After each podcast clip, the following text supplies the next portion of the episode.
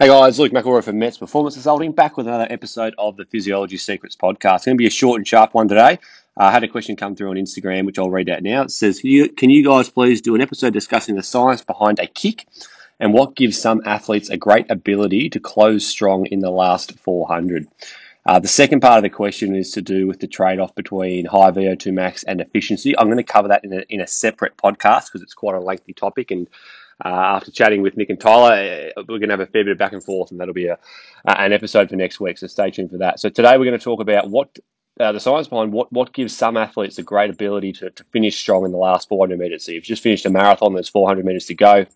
Uh, some athletes can increase the intensity and kick, and, and others uh, are just stumbling over the line. So let, let's go through that. So basically, um, it's all to do with your anaerobic reserve. Um, so there's a few things that come in come into play. We need obviously a good aerobic power, which is basically our VO2 max, and and then the ability to kick is going to be to do with your anaerobic capacity. So to do with your lactate tolerance and your lactate clearance. So let's say we've got two athletes that, that hit uh, 400 meters to go in a in a marathon, for example. The first athlete has uh, has a higher VO2 max than the second one. All right, so let's say they come, they're running the same speed, they're, they're literally side by side. So they come in the last 40 meters. The one with the higher VO2 max theoretically should have a lower lactate or blood, blood lactate concentration at that point. So let's say both of their thresholds, their functional threshold power, their lactate threshold, anaerobic threshold, whatever you want to call it, same thing.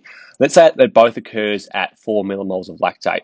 If you have a better aerobic power, better aerobic engine, then you should be able to uh, have a lower lactate concentration at the same intensity as somebody who is less fit, so someone with a lower VO2 max. So if you had someone with a VO2 max of say 80 versus someone with a VO2 max of 70, just for example, coming to that last 40 meters, the, one who had a VO2 max of 80 should have a lactate of like 2.5, for example, versus the the athlete who has a VO2 max of 70, the less aerobically fit athlete, they might have a lactate of 4 millimoles. They might be right on their threshold at that point, and that's because they can't get as much energy aerobically. So they need to increase their contribution from the anaerobic system, which leaves behind lactic acid, which causes fatigue. So 40 meters ago, one's already on their threshold at 4 millimoles, one's at 2.5. They've got a, a, a lot longer to go before they start to feel that burn and really start to hurt. Okay, so that's the first part. What is your lactate concentration uh, at 400 to go? You want it lower is better because obviously the lower it is, then the longer it's going to take to go up and above threshold, which is where the fatigue really starts to occur. So that's number one. The, the next point is to do with the anaerobic capacity. So it's, it's, it's your tolerance of lactic acid and also uh, how quickly you can clear it out. So as I said, most people hit their threshold at four millimoles, but some hit it at, I've seen up to eight, eight millimoles before. So typical is four, some can do six, some can do eight. Uh, the way you can increase that is partly genetic if you're born with more fast twitch fibers, you're going to have a naturally higher uh, lactate tolerance. You're going to be able to hold six, seven, eight mils, millimoles of lactate as opposed to four. Um, but basically, what we need to understand here is, all right, what is that maximum number that we can get to during a sprint finish? What is the maximum number we can get to before our body just shuts down completely and just can, can it cannot produce glycolysis uh, effectively? And then also, how quickly can we clear that lactate out or that lactic acid out? So let's break it down. Let's say um, everything else is the same. Let's say athlete A, the fitter one, has a, a, lactate of 2.5, the other one has a lactate of 4. Let's say they both can get to 15 millimoles of lactate before they literally just have to stop. Like their glycolytic enzymes are just fully inhibited. They cannot produce any, uh, they cannot produce effective force. Um, if that both occur at 15 and they have the same clearance, so as lactate's coming in, their, their body's ability to clear it out is exactly the same, then the fitter athlete, the one with the higher VO2 max, is going to win because they're starting at 2.5 compared to 4, and the both of them are going to get to 15.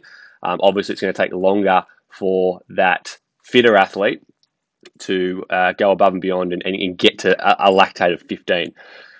But that's where we can play around because it's not necessarily a, a, direct correlation. You could have a high VO2 max, so 2.5 millimoles of lactate at the end compared to 4, but then you, your maximum might be 8 millimoles, all right? You might be really aerobically fit, but you don't have that the anaerobic capacity. So you might only get to 8 lactate, um, in which case if, you, if you're getting to 8 lactate and the other person get to 15 lactate, you do the math and, and you probably say the less aerobically fit person, the person who started with 4 millimoles is going to kick better.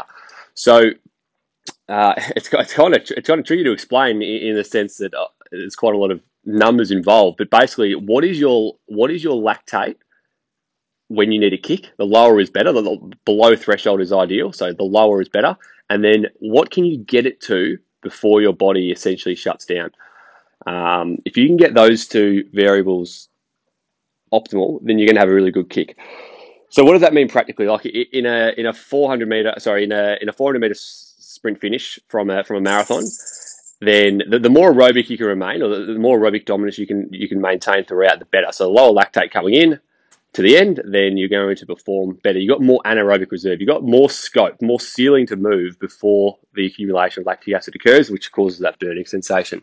Uh, if you're talking about a crit sprint finish, then it's really good to obviously sit on the wheel. That's why the sprinters sit on the wheel because it's they're saving energy. They're staying more aerobic, so they have lower lactate. So when they do hit that sprint for the last whatever it is, 10 to 15 seconds or, or even 30 seconds, when they do hit the sprint, it takes longer for their lactate to accumulate um, to whatever their, their maximum ceiling is. So it's all about just trying to keep your lactate levels as low as possible into the sprint finish so you've got scope, so you've got room to actually increase those levels through an increase in intensity.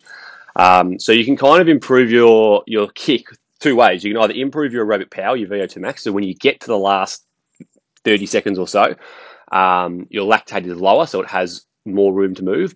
Or if you don't improve your aerobic power, you can improve your anaerobic capacity, improve your lactate tolerance and your clearance, so that instead of uh, instead of being inhibited at say eight millimoles of lactate, you inhibit it at 15 millimoles, which means you get a lot further uh, before you start to become inhibited through a performance thing. Uh, sorry, guys, I'm just slurring my words a bit. I've got my puppy behind me who's absolutely making a mess of the office.